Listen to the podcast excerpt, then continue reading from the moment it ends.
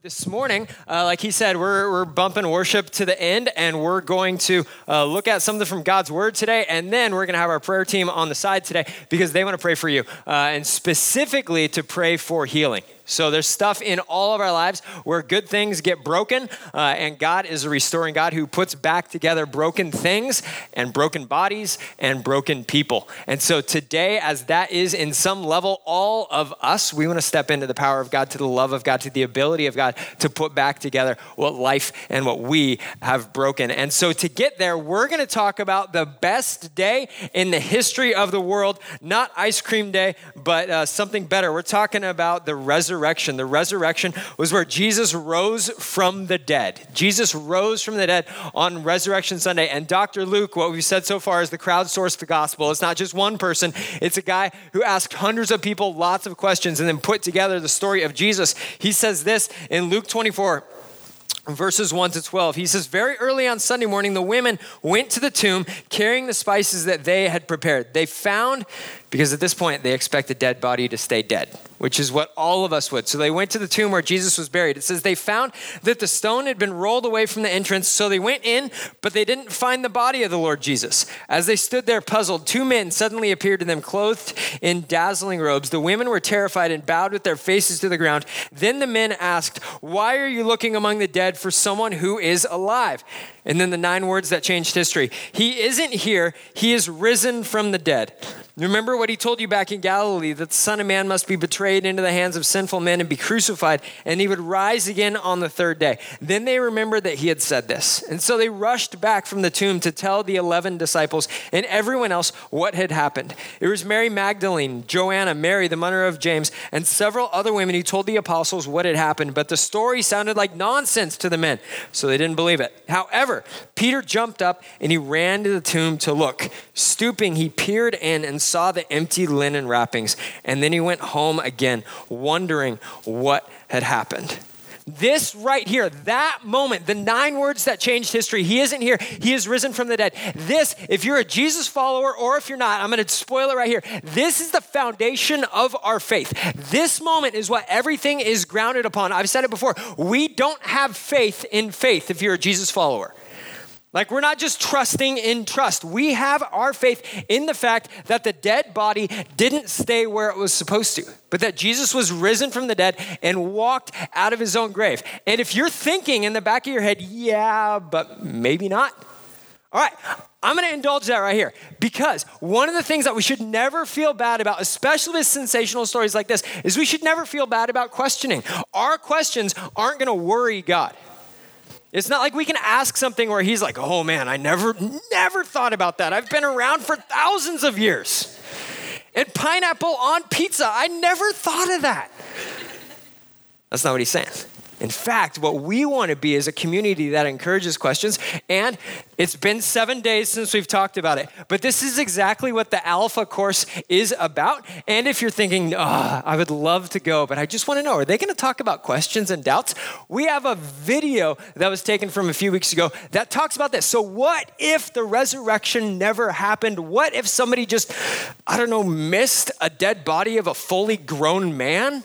Like maybe they just didn't see it. Maybe, maybe, let's roll the tape. Look, look at what happened if it didn't or did happen. There are four pieces of evidence for the resurrection. The first is his absence from the tomb. No one has ever satisfactorily explained how Jesus' body was absent from the tomb that first Easter day. People have come up with all kinds of explanations. For example, maybe the authorities stole the body. Well, in that case, why didn't they produce it when people started saying that he'd risen from the dead? Or perhaps the robbers stole the body. But when the disciples heard that Jesus had, had been seen, they ran to the tomb and they found that the tomb was not empty. Inside the tomb were the grave clothes that Jesus had been wrapped in. The only valuable thing that a robber might have taken was still there. The grave clothes had collapsed like a caterpillar's cocoon when a butterfly has emerged and the piece that had been around Jesus' head had been folded up and put in a different place. And when they saw that, they believed. The second was his presence with the disciples. Jesus was seen on more than 11 occasions, on one occasion by a group of around 500 people. People say, well, it could have been a hallucination. Well, hallucination does happen among highly strung, very nervous, or highly imaginative people, or people who are sick or, on drugs. But the disciples don't fit any of those categories. They were cynics like Thomas. There were tough fishermen. There were tax collectors, and tax collectors do not hallucinate. The third piece of evidence is the transformation that we see in the disciples. Here was a group of people who were disillusioned, despairing that their leader had died, and then suddenly they were transformed. They started saying, We've seen Jesus, he's really alive. And they went around telling everybody. Later on, practically all of them were killed, crucified, tortured, beheaded because of what they believed. And if they were deceiving people, all they had to do was say, no, no, no, no, it's not actually true. But they never said that because they knew it was true. It had totally transformed their lives. And as a result, this extraordinary movement swept around the whole known world. And it's a movement without precedent in the history of humanity. And fourth, it's still happening today. There are now over 2.3 billion Christians around the world, of every ethnicity, continent, nationality, economic, social, and intellectual background. They all speak of this encounter with the risen Jesus Christ. So that's the stuff that we talk about Tuesday nights, six o'clock, right here. If you're thinking, what do I do for dinner? What do I do with my food? Or what do I do with my kids? Both of those are handled. So we serve dinner.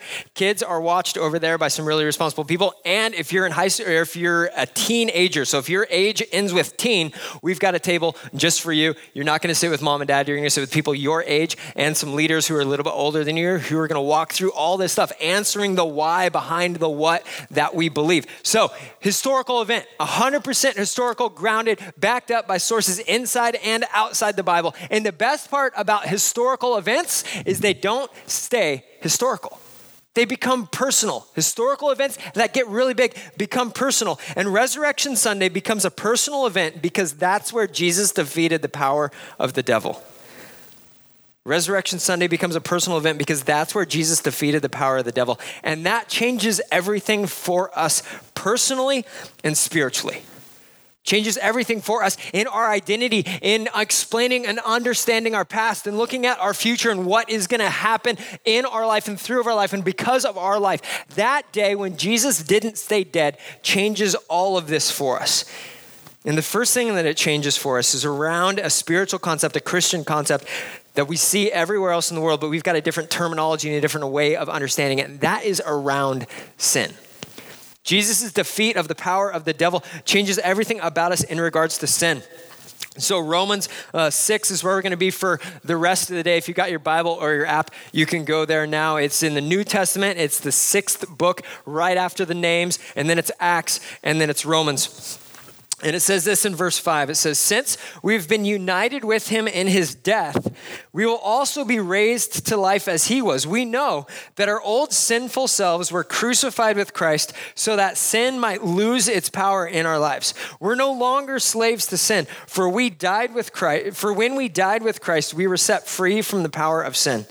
And since we died with Christ, we know that we will also live with him. Since we died with Christ, we know that we will also live with him. This is one of the things I was in the video this week is but our life with God, it's like you and I are our palm right here. God is up in the sky.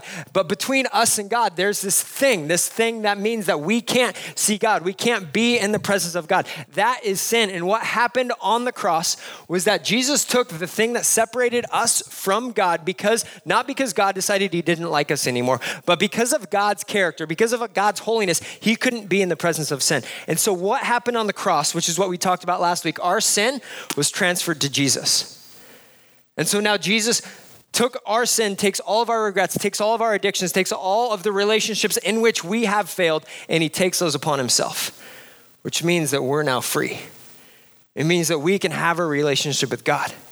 And at the resurrection, what happened was Jesus died for our sin, paying the death penalty for our sin that we had created.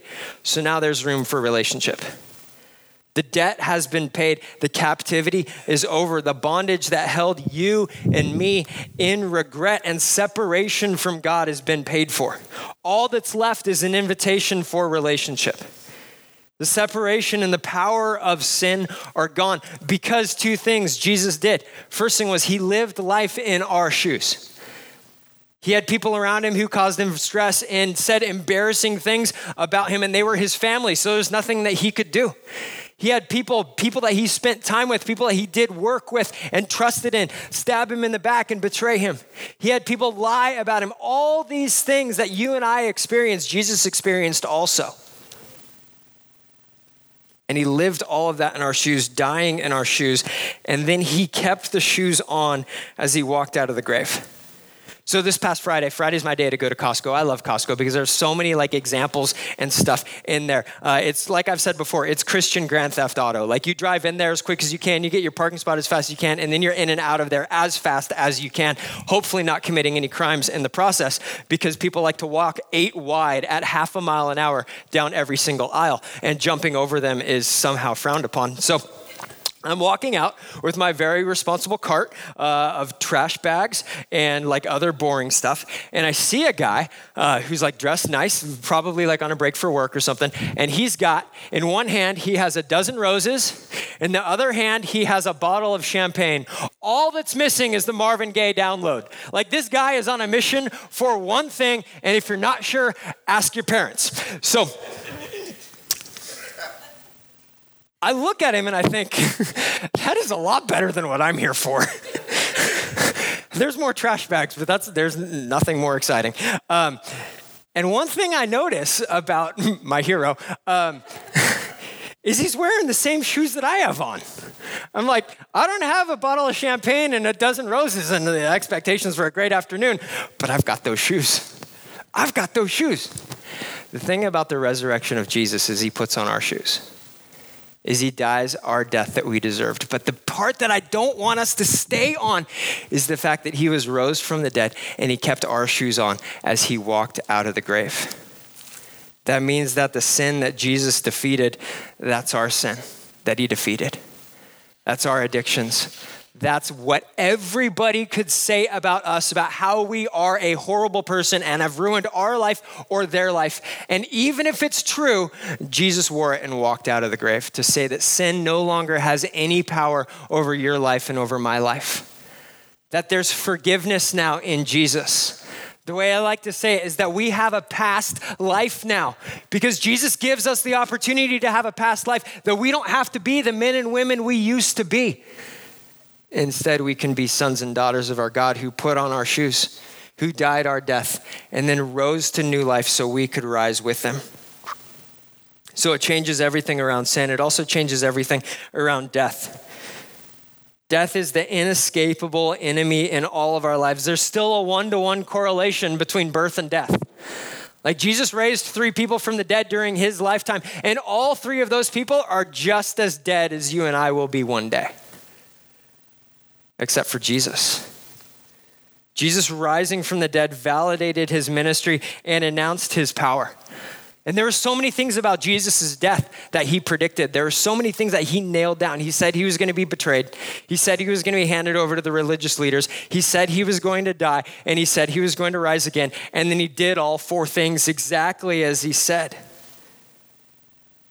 And so, if he's right about all those things, that means that we can trust him in so many other things.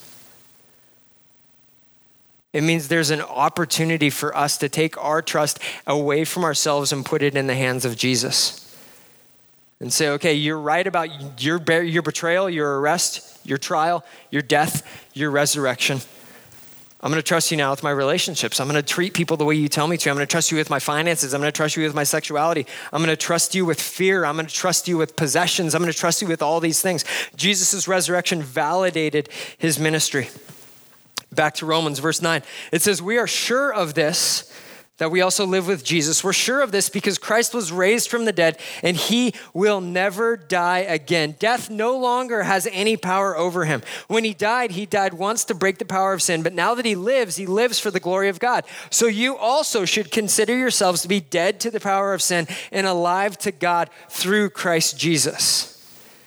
The truth for Christians and for us, for those who follow him the, throughout the last 2,000 years, is there's been this thing in the back of Christians' minds that it pushes them into insane situations where they end up dying physically because of who they follow spiritually. And that's the idea that death isn't actually the end for us, that death isn't actually the end.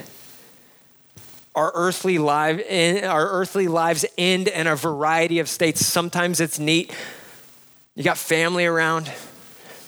You're reading your Bible, you're singing, and then you just kind of slip from life into death and wake up in glory.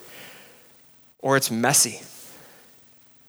Either way, we wake up in glory, we wake up in heaven because Jesus conquered the grave because Jesus said that there's life after death, and then he paved the way for us. Because again, we used to be separated from God because of our sins, but now Jesus paid for our sin, conquered our sin, defeated our sin, and walks out of the grave sin free so that we can walk with him free from the power of sin in our life.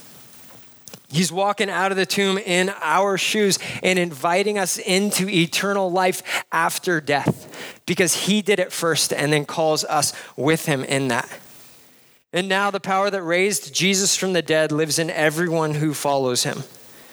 The power that raised Jesus from the dead lives in everyone who follows him. That happens because of the Holy Spirit. Week one, we talked about, week one of this, this series that we're in about the saving life of Jesus, we talked about three words that we all use, but we mash them together to make one word that nobody uses the incarnation. That's God putting on meat and living in our world, God becoming a human to live in our shoes, like we've said.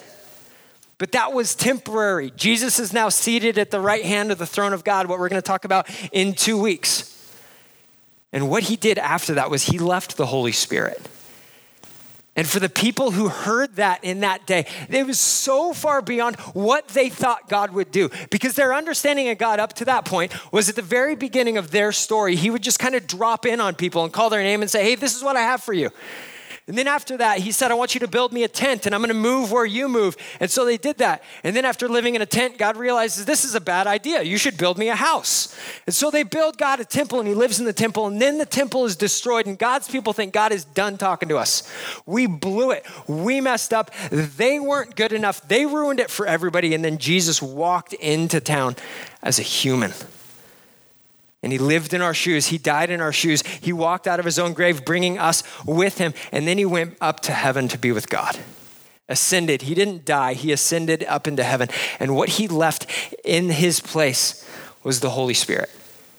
That's God living inside of us. God goes from the tent to the temple to broken and gone, and is has He left us, and then into a person, and then into His followers. This is so far over the skis of what everybody expected God to be that he actually loved people enough to live inside of them. Like, think about that for you for a second. If you decide to follow Jesus, that means that Jesus actually moves in, moves into your secrets, moves into your habits, moves into the stuff that you're pretty sure no one should ever know about, let alone God, because he's not going to be excited about it. He moves in. And when he moves in, he moves in to move through us. One page later from where we were in Romans 8 11, it says this about that. The Spirit of God who raised Jesus from the dead in our shoes, in our place, all that stuff, lives in, what's that word? You. Say it personally, lives in me. And just as God raised Jesus from the dead, he will give life to your mortal bodies by the same Spirit living within you. We said a couple weeks ago that when sin entered the world, it held the door for abuse, for brokenness, for disease, for neglect, for death, for all these things to come rushing into the world. And when Jesus died for our sins, he held the door for all those things to begin to become undone. And we live in a world where there's still tragedy. We live in the world where there's still disease. We live in the world where there are still people who die long before they should. But Jesus has already conquered sin and death in our place. He walked out of his own grave in our shoes. And he's beginning to roll that stuff back. And so today is a day for us to step into the historical day where Jesus walked out of his own grave and make that a personal day for us for us to ask the God who puts marriages back together, for us to ask the God who puts bodies back together, for us to ask the God who heals addictions and puts thought processes and patterns and habits in our lives back together, for us to restore what the devil who is defeated has stolen from us. This is our day to go to our God who died for us, who rose for us, who brings us with him into new life to say, okay, God, now I want you to do that in me. As your body was defeated and killed, you conquered death, rose from the dead, and walked out. And so now I want you to do that in my relationship with my kids. I want you to do that in, in my body as it hasn't fully recovered again from COVID. I want you to do that in my fear. I want you to do that in insert area here. This is our day to step into this for the historical day to become personal. And so, like we do every time we do this, uh, this morning and Sunday morning prayer, which meets right over there at 9 if you want to join us next week, we just ask the Lord God, who is out here at our church that, uh, that you want to minister to today? Who do you want to bring freedom to today?